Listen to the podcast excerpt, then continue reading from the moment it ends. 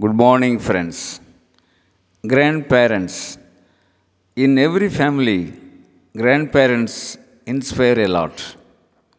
They teach all good things to the entire family. They lift the family intellectually and emotionally. Of course, many a time financially too. Grandparents, they don't simply teach values, they set examples in every aspect. Nowadays, we are very busy in our own schedules. As a result, sometimes we overlook the vital role they play. Their role is not replaceable.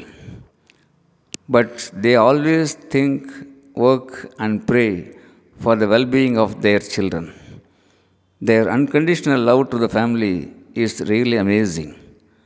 Everything what we are today is because of our grandparents rather than our parents.